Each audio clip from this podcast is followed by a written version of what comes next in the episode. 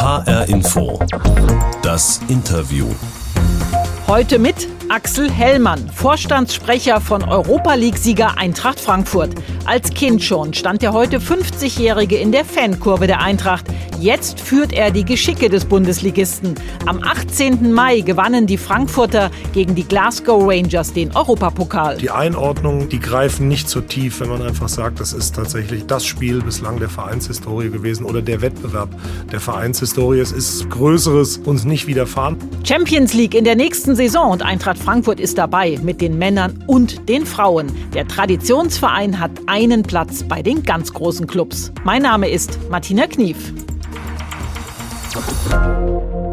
Jahrtausendspiel, historisch, Sportgeschichte. Worte, die man in den vergangenen Tagen immer wieder gehört hat, wenn von dem Europa League Sieg von Eintracht Frankfurt die Rede war. Ich habe immer gern das Wort unglaublich hinzugefügt. Axel Hellmann, Vorstandssprecher von Eintracht Frankfurt, war immer mittendrin. Herr Hellmann, haben Sie die Worte und das, was da am 18. Mai in Sevilla, der Empfang am Römer, alles so passiert ist, schon verarbeitet? Ich glaube, das kann man nur mit einem klaren Nein beantworten. Ich habe noch auch zu viele Bilder im Kopf, die ich noch nicht aussortiert habe. Da geht vieles durcheinander. Ich bin aber erstmal froh, dass ich meine Stimme wieder zurück habe. Das sah ähm, ganz anders aus in den letzten Stunden. Und ich glaube, das Aussortieren, das wird Tage, vielleicht sogar Wochen noch brauchen, bis man das alles auf der Reihe hat.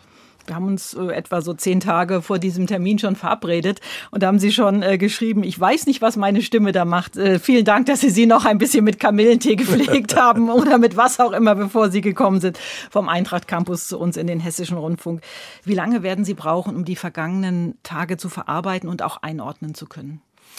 Ich glaube, das wird Stück für Stück dadurch kommen, dass man jetzt auch immer wieder darüber redet und zwar mit ganz unterschiedlichen Gesprächspartnern, natürlich die Medien, die auch schon sehr stark den Blick nach vorne richten und gar nicht so sehr in die Vergangenheit gucken. Aber ich glaube, es ist auch wichtig, sich mit der Vergangenheit zu beschäftigen. Und da sind dann auch Freunde oder Umfeld oder auch enge Mitarbeiter, die sind super wichtig, dass man das einordnen kann. Und die Einordnung, ich glaube, Sie haben ja die Superlative äh, benannt, die greifen nicht so tief, wenn man einfach sagt, das ist tatsächlich ein, das Spiel bislang der Vereinshistorie gewesen oder der Wettbewerb der Vereinshistorie. Es ist Größeres uns nicht widerfahren, weil man darf auch nicht vergessen, dass 1980 die Welt eine andere war, nämlich mit vier deutschen Mannschaften in den Halbfinals. Das hat sich nicht so richtig wie Europa angefühlt. Es war ein europäischer Titel, es war ein großer Titel. Im Finale gegen Borussia Mönchengladbach. Genau, im Finale gegen Borussia. In den Finals ja, muss man ja zwei Spiele. Genau. Und jetzt ist es ein Entscheidungsspiel gegen einen ganz großen äh, Club. Und zwar nicht, weil er der Riesenname ist, sondern einfach, weil er ähnlich stimmungsvoll getragen wird wie wir. Jetzt 1980 eben angesprochen, den bis zum 18. Mai letzten europäischen Titel. Jetzt ist ein weiterer gefolgt. Äh, wenn man so diese Europa League-Saison verfolgt hat, wo hat sie für Sie persönlich den Anfang genommen, diese Erfolgsgeschichte bis hin zum Europa League-Sieg? es gab nicht ein äh, besonderes Ereignis, sondern ich habe irgendwann in der Gruppenphase gedacht, wir haben so viel Spielglück. Also immer diese Treffer in den letzten Minuten. Also ungeschlagen zu sein äh, in diesem Wettbewerb, ihn ungeschlagen zu gewinnen, beginnt ja bei Spielen, wo es auf der Kippe stand und wo wir dann noch einen Unentschieden geholt haben oder einen knappen Sieg. Und als das mit Sevilla, Betis Sevilla passierte, äh, der in der 120. Minute oder was noch die, ich weiß gar nicht, regulär, ich habe das schon wieder alles vergessen. Also jedenfalls in der aller allerletzten Minute noch ähm, einzuziehen, quasi in das Viertelfinale, da wusste ich, wir haben so viel Spielglück. Wir sind äh, eigentlich prädestiniert, einen Durchmarsch zu machen, durchzuziehen und eigentlich bis zum Titel durchzuziehen. Dann kam das Barcelona los und habe ich gesagt, uh, für den Durchmarsch wird das eine hohe Hürde. Und äh, aber da lag dieser Moment, wo ich gefühlt habe, hier kann ganz Großes passieren. 13 Spiele, 13 Mal nicht verloren. Ein würdiger Europa League-Sieger, muss man ganz einfach so sagen. Die Bierdusche ist nach solchen Erfolgen ja immer eine besondere Form der Wertschätzung. Trainer Oliver Glasner hat sie in der Pressekonferenz bekommen. Der Torhüter Kevin Trapp hat sie auch bekommen. Sie auch, Herr Hellmann, oder traute sich keiner an die Herren in den Anzügen aus der Vorstandsetage heran? Nicht auf dem Platz, aber später, als wir im Club gefeiert haben, zu vorgerückter Stunde, habe ich eine ordentliche Bierdusche bekommen. Und äh, das war mir klar, aber sehen Sie, ich bin da auch kein Amateur, ehrlicherweise. Ich habe eine zweite Anzuggarnitur dabei gehabt. Ich habe mir die übrigens auch mit dem Adler auf der Brust machen lassen. Ich habe zu Rainer Falkenhayn gesagt, ich habe gesagt, Falke, für den Fall, dass Großes gelingt, will ich in jedem Fall, das war vor der Euroleague-Saison, will ich in jedem Fall, dass du mir einen zweiten Anzug machst, weil ich werde ihn irgendwann brauchen und genauso war's. Ich habe dann einen zweiten gebraucht für den Rückflugtag. Und heute tragen Sie übrigens auch Ihr Jackett mit dem goldenen Adler auf der Brusttasche. Axel Hellmann, äh, ich würde Sie mal bitten, folgende Sätze zu vervollständigen. Als ich als Kind in der Fankurve gestanden habe, da war mein größter Wunsch, tatsächlich mal die Eintracht zu einem Titel zu führen und äh, einen Pokal hochhalten zu können am Römer. Das ist gelungen, schon zweimal mit dem DFB-Pokal. Als Raphael Boré im Finale gegen die Glasgow Rangers zum letzten Elfmeter angelaufen ist. Darf ich das so sagen, im öffentlich-rechtlichen Rundfunk? Ähm, da habe ich gedacht, der hat Cojones. als der Ball drin war, habe ich als erstes ich bin nämlich zusammengesunken und musste einmal kurz Luft holen. Ich saß ja neben dem UEFA-Präsidenten auf der einen Seite und Bernd Neuendorf, dem neuen DFB-Präsidenten, auf der anderen Seite. Und das ist dann etwas protokollsteif. Also man kann da auch nicht aus sich rausgehen. Da gibt's keine kurze Antwort, aber wenn sie so ist, einmal in sich reinhören. Der Empfang in der Stadt Frankfurt und vor allen Dingen das Autokorso und der Römer bedeuten mir, alles, weil man, wenn man in die Gesichter der Menschen guckt, die einen umgeben, weiß, was für ein Glück, was für eine Begeisterung dieser Sieg ausgelöst hat. Durch diesen Gewinn der Europa League wird Eintracht Frankfurt einen weiteren Titel haben und einen weiteren Pokal, der im Museum steht. Axel Hellmann, Vorstandssprecher von Eintracht Frankfurt, zu Gast bei Herr Info das Interview. Herr Hellmann, am 11. Dezember 2000 wurde die Fanabteilung von Eintracht Frankfurt gegründet. Damals waren es 19 Mitglieder. Ein Mitglied davon war Axel Hellmann. Warum war es damals an der Zeit für diese Abteilung? Wir sind in den Jahren zuvor, eigentlich genau genommen seit Rostock, wenn man wirklich genauer hinschaut, 1992? 1992 äh, im, im, Finale um die deutsche Meisterschaft immer ein Stück weit äh, schwächer geworden und der Verein ist immer mehr in sich zerfallen. Das war erst ein schleichender Prozess und dann mit dem Abstieg 1996, dem ersten in der Clubgeschichte, hat das eine rasante Fahrt aufgenommen. Wirtschaftlich insolvent, sportlich nicht erfolgreich, der Club zerstritten, viele Intrigen zwischen den verschiedenen Einflussgruppen und wir haben teilweise Dinge zum Fremdschämen hingelegt. Äh, das haben wir als Fans, ich sage das mal für alle, aber vor allen Dingen für diese Gründergruppe als belastend empfunden. Und in dieser Gruppe war unser Wunsch, dass die Fans reinkommen und dem Verein eine andere Stärke, eine andere Kraft, eine andere Balance auch geben. Und äh, darauf wurde konsequent hingearbeitet, auch über die Besetzung von Positionen, aber auch über die Formulierung von Inhalten. Wir haben uns zum Beispiel stark gemacht für ein reines Fußballstadion. Wir haben uns stark gemacht für ähm, eine andere Basisnähe des Clubs. Wir haben uns stark gemacht für einen Präsidenten, der auch ein Mann des Ausgleichs ist. Das ist ja Peter Fischer. Der verbindet ja zwei Dinge. Die Fans auf der einen Seite mit den sporttreibenden Abteilungen als Integrationsfigur und, und, und. Und schließlich, glaube ich, ist das auch der Nukleus dafür gewesen, dass Eintracht Frankfurt heute eine besondere Kraft, ich nenne das gern das energetische Band, entfaltet zwischen den Menschen der Region, den Fans aller unterschiedlicher Couleur, hin zur Mannschaft und dem gesamten Club. Und nur so sind Titel möglich in unserer Preisklasse. 100.000 Mitglieder hat Eintracht Frankfurt mittlerweile, etwa 75.000 davon gehören heute der Fan- und Förderabteilung an. Die Fans, die weiße Wand, äh, das hat die Mannschaft vor allem durch die K.O.-Phase der Europa League getragen. Sie haben jetzt schon so ein bisschen erzählt, wie sich das entwickelt hat, aber wie hat sich das in dieser Saison noch einmal entwickelt? Ich bin ja auch schon ein bisschen dabei und beobachte das, weil das hat noch mal eine besondere Kraft gehabt. Man muss, glaube ich, zwei Schritte zurückgehen, um zu verstehen, warum das jetzt so endete, wie es endete. Ich will tatsächlich mal anfangen mit dem März ähm, 2021, als es eine große Frustration gab, dass uns äh, Adi Hütter verlässt, dann Freddy Bobic, also die sportlichen Baumeister des Erfolgs der letzten Jahre. Dazu unser Top-Torjäger. Viele neue Leute drumherum sind gekommen, über 10, 12 neue Leute, die der Staff, wie, wie, wie wir immer sagen, drumherum das ist ein gewaltiger Umbruch. Und ich habe in den Medien die Ungeduld gemerkt bei den Besetzungsfragen. Haben die das im Griff? Fällt die Eintracht in sich zusammen? War das jetzt das Ende der guten Zeit? Und, und, und. Alles habe ich gelesen. Und ich sage das hier mal ganz klar. Ich war total sicher, dass wir eine große innere Stabilität haben. Habe ich damals ja auch gesagt. Hat jeder gedacht, ja, das muss der sagen. Aber ich habe das gefühlt, weil Oliver Frankenbach und ich sind so lange schon im Geschäft. Der Olli ja noch mal ein paar Jahre länger als ich den bringt nichts aus der Ruhe. Und ehrlicherweise auch bei mir. Aber wo es ganz wichtig war, war beim Aufsichtsratsvorsitzenden Philipp Holzer, der hat einen ganz wichtigen Beitrag geleistet, weil der mit ruhiger Hand diese Phase überbrückt hat und dann sich Zeit gelassen hat bei den Personalentscheidungen. Und dann kam während der Corona-Phase, diese Einbruchphase, eine neue Situation, ein schwieriger sportlicher Start, auch viel Kritik. Und dann haben wir auch diese Entfremdung gefühlt, halbleere Stadion, ganz leere Stadion. Und die Fans waren kein Bestandteil von Eintracht Frankfurt.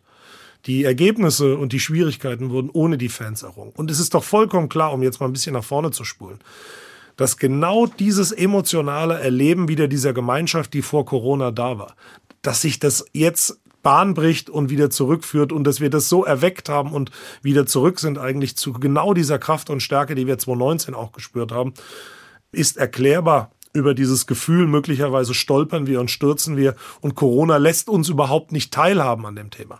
Jetzt sind wir eben wieder bei offenen Stadien. Wir haben stabile Verhältnisse, wir haben gute Leute und die Menschen spüren das, dass sich an der Basisnähe zur Eintracht auch durch Corona nichts geändert hat. Und deswegen sind sie so eruptiv am Start.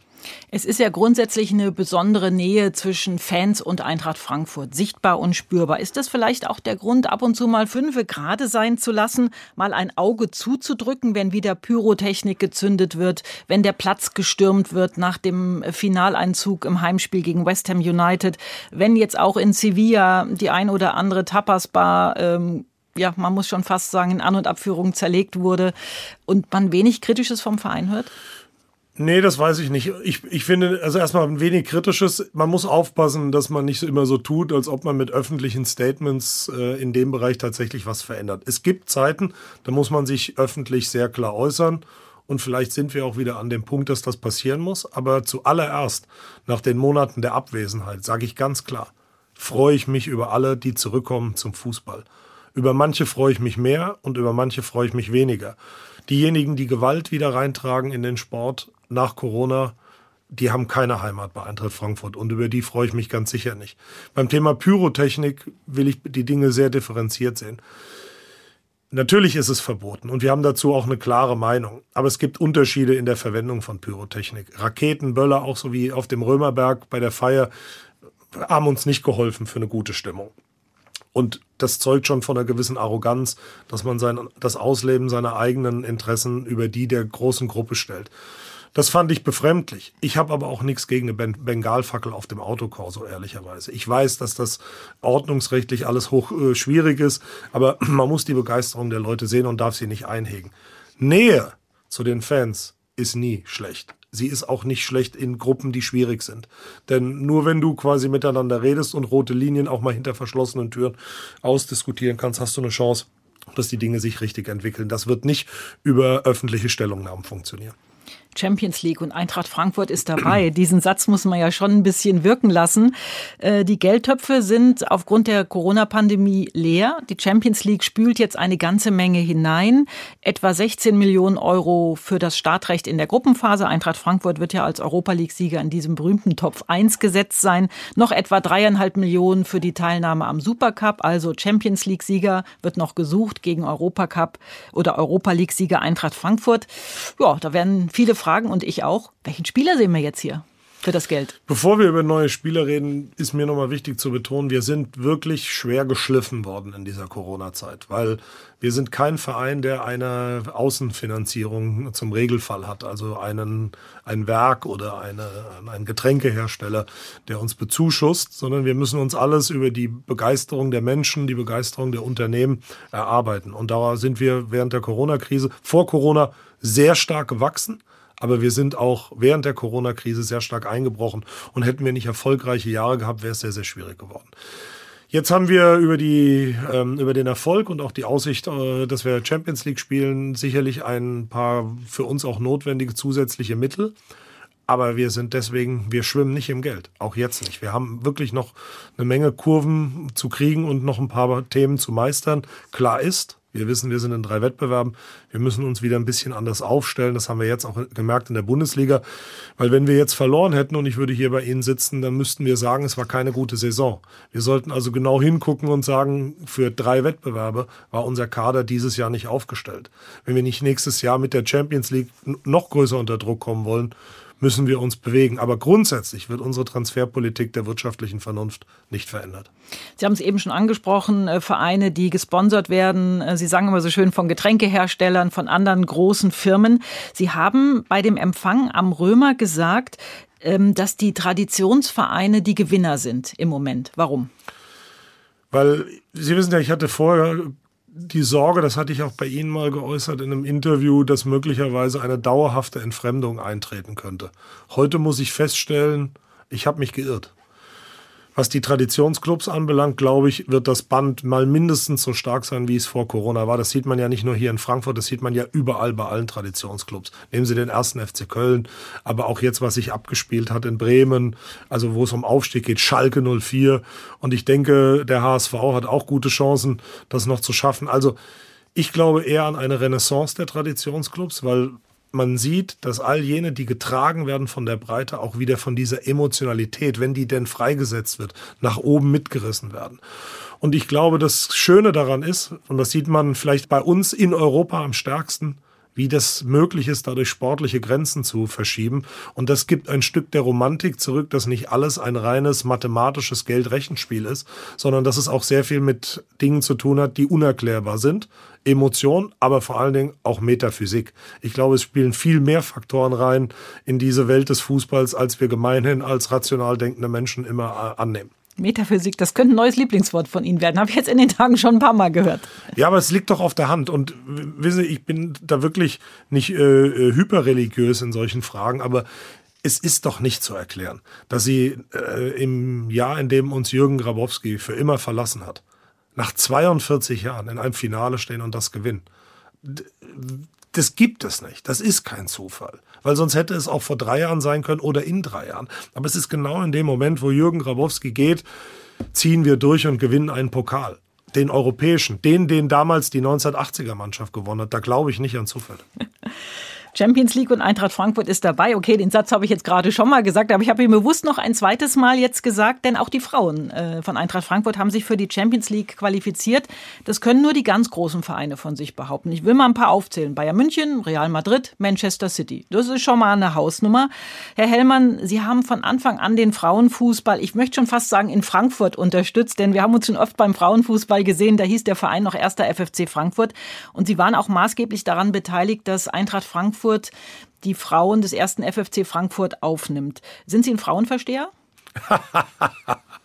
Ja, das werde ich, den, den, Titel kriege ich manchmal bei uns äh, im Büro, weil ich äh, zugegebenermaßen sehr dafür werbe und von Anfang an dafür geworben habe, die Frauen quasi auch kommunikativ nicht hinter den Männern zurückstehen zu lassen. Das ist ja so, ich will da nicht Kritik üben an manchem Mitbewerber oder Bundesliga-Club, der, mit dem wir zusammenspielen, aber ich beobachte schon manche Dinge, wo ich dann sage, das überrascht mich. Da hätte ich auch, wenn ich sozusagen Vertreter der Frauenmannschaft innerhalb des Clubs wäre, ein anderes Selbstverständnis.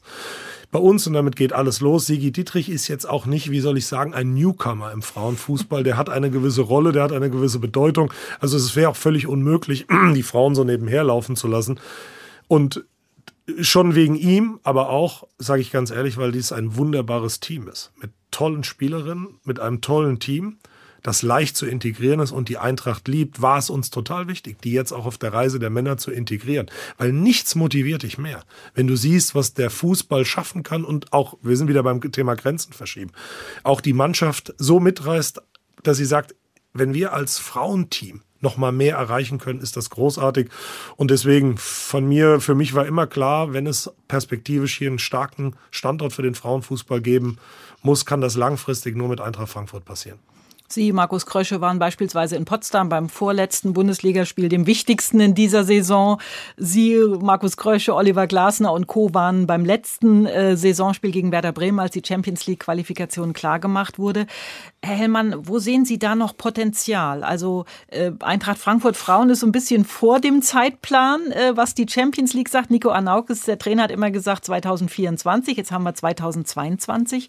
Aber da ist ja noch eine ganze Menge Potenzial. Und so ein Fachmann wie Sie, den kann man vielleicht im Frauenfußball mit seinem Wissen auch gebrauchen. Wo sehen Sie da? noch was? Also wir wollen uns da auch nochmal zusammensetzen und uns ähm, nochmal überlegen, wie wir das auch jetzt richtig entwickeln.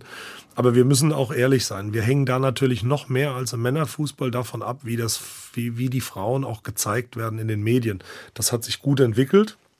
Aber wenn wir auf andere ähm, Verbände schauen, sind die uns aus meiner Sicht voraus. England zum Beispiel. England ist immer ein Beispiel. Das ist auch ein bisschen leichter, weil die natürlich auch mit den Geldmitteln des Männerfußballs aus der Premier League andere Startvorteile schaffen. Aber es hat auch anderen, eine andere Abbildung in den Medien.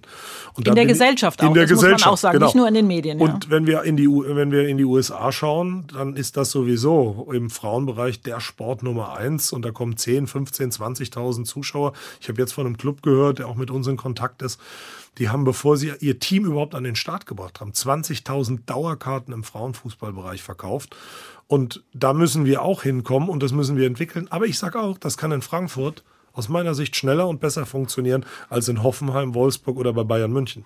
Weil wir natürlich, das hat man auch gesehen, 4500 Zuschauer zum letzten Spiel, wir waren fast am Limit im, am Brentano-Bad, ähm, sehen müssen, dass das was mit den Rahmenbedingungen zu tun hat. Und ich bin mir sicher, wenn es die Spielpaarung erlaubt, dass wir auch mal in den Deutsche Bankpark ausweichen werden.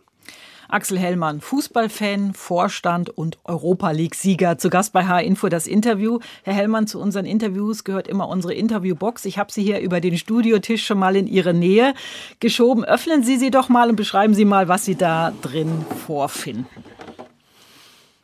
Ich finde einen Zettel vor, den öffne ich und da wird ein Bild drauf sein. Ich sehe die Oberbürgermeisterkette der Stadt Frankfurt. Den Amtsträger kann ich nur erahnen, aber ja, das ist es, die Oberbürgermeisterkette von Frankfurt. Sie haben mal in einem Interview gesagt, Oberbürgermeister von Frankfurt zu werden wäre ein Traum. Jetzt haben Sie Ihren Vertrag bei Eintracht Frankfurt bis 2027 verlängert, sind jetzt 50 Jahre alt, darf ich ja glaube ich an der Stelle mal sagen. Und dann doch nochmal Oberbürgermeister? Das ist das einzige Amt, ähm, das ich nie ausschließen würde, sage ich auch ganz klar, weil ich habe ein gutes Gefühl, glaube ich, was diese Stadt braucht, so wie ich ein ganz gutes Gefühl habe, was die Eintracht braucht. Und es ist in der Stadt ähnlich. Du darfst dich als Frankfurt nie zu klein machen, aber du musst immer bei der Basis sein.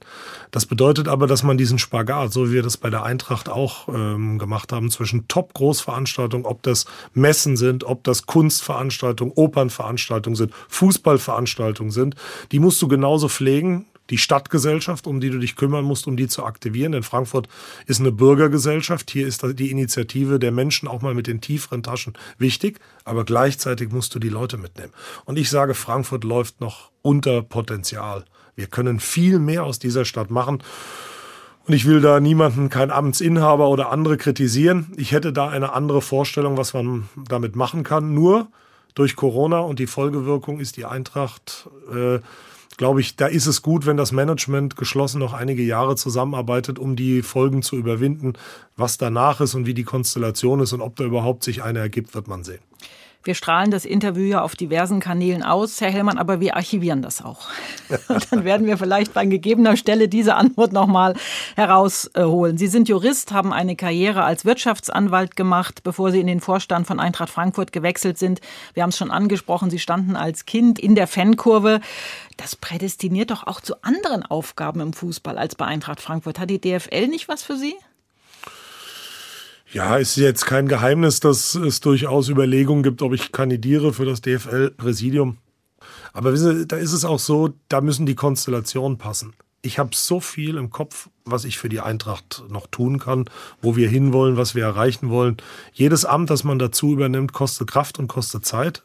Und ähm, wenn man die produktiv einsetzen kann, weil die Menschen, mit denen man zusammenarbeitet, das Gleiche wollen, dann ist das immer gut. Wenn das aber Kämpfe äh, gegen Windmühlen sind, weil man sagt, man muss Dinge verändern, und es gibt schon aus meiner Sicht ein paar Veränderungsnotwendigkeiten in der DFL, also beziehungsweise für die Bundesliga, dann ist das ein Kampf, der mehr Kraft kostet, als dass er bringt. Und davon muss man einfach mal abhängig machen, ob man für Ämter kandidiert. Ich habe eigentlich nicht so sehr an ein Ehrenamt gedacht, sondern mehr an ein Hauptamt. Aber da sind wir doch komplett besetzt. Also, also beim Hauptamt gibt es im Moment überhaupt gar keine Vakanz, über die wir reden können. Ähm, die UEFA wird vielleicht Axel Helmer nicht unbedingt so gern aufnehmen. Sie sind da ja schon einer, der sich sehr kritisch geäußert hat in den vergangenen Wochen, noch vor dem Europa League-Triumph von Eintracht Frankfurt, was die Champions League-Reform betrifft, die etwas einfach ausgedrückt äh, zu so einem geschlossenen Kreislauf zu werden droht. Ähm, ist da wieder der Kämpfer der Traditionsvereine in Ihnen wach geworden? Sie nicken jetzt schon.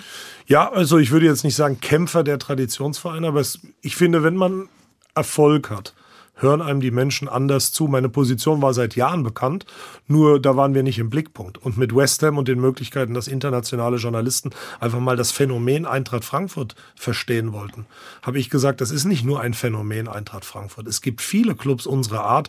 Ich würde die als sozusagen europäischen Mittelstand bezeichnen, die aus sich heraus gut genug finanziert sind, aber nicht so gut, um mit den von außen finanzierten europäischen Top-Clubs mithalten zu können. Und das ist schlecht weil die Durchlässigkeit in den europäischen Wettbewerb, also über die Ligen in die europäischen Wettbewerbe ähm, zu kommen, immer sicherstellt, dass es ein spannender, guter und offener Wettbewerb für alle ist, der Teilhabe erlaubt. In dem Moment, wo wir daraus eine Entertainment-Liga machen, und schon in die Richtung gehen, sie zu machen, werden wir genau diesen Effekt, den wir im Finale gesehen haben und jetzt auf den Frankfurter Straßen gesehen haben, den werden wir verlieren. Dass Fußball ein Gesellschaftsphänomen, ein Volksphänomen ist. Und ich habe auch, und da muss ich ganz ehrlich sagen, Alexander Schäfrin teilt diese Sichtweise. UEFA-Präsident. UEFA-Präsident, als er bei uns zu Gast war, auch gesagt, dass das für mich nachhaltig das beste Wachstum für den europäischen Fußball ist, wenn Clubs beteiligt sind, die von den Menschen getragen werden. Und da muss sichergestellt werden, dass jeder Mensch auf der Straße, der Fußballfan ist von seinem Club, die Fantasie hat, irgendwann mit einem europäischen Titel auf, sein, auf dem Balkon seines Rathauses zu stehen. Und das ist genau das, was bei uns passiert ist. Und deswegen glaube ich, haben wir auch einen Akzent nach Europa zurückgebracht, den die UEFA, aber ich sage auch sehr kritisch an die ECA, die Europäische Clubvereinigung, sehr gut gebrauchen kann.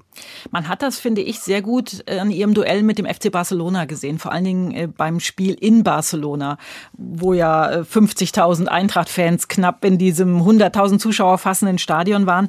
Da ist ein Club, der Champions League-Siege gewöhnt ist, der mit der Europa League total gefremdelt hat und mit ihm die Fans. Und dann kam ein Club, Eintracht Frankfurt, Frankfurt, der Europa und die Europa League so lebt wie kein anderer Verein in Europa. Die Glasgow Rangers, Sie haben das Endspiel schon angesprochen, vielleicht auch noch.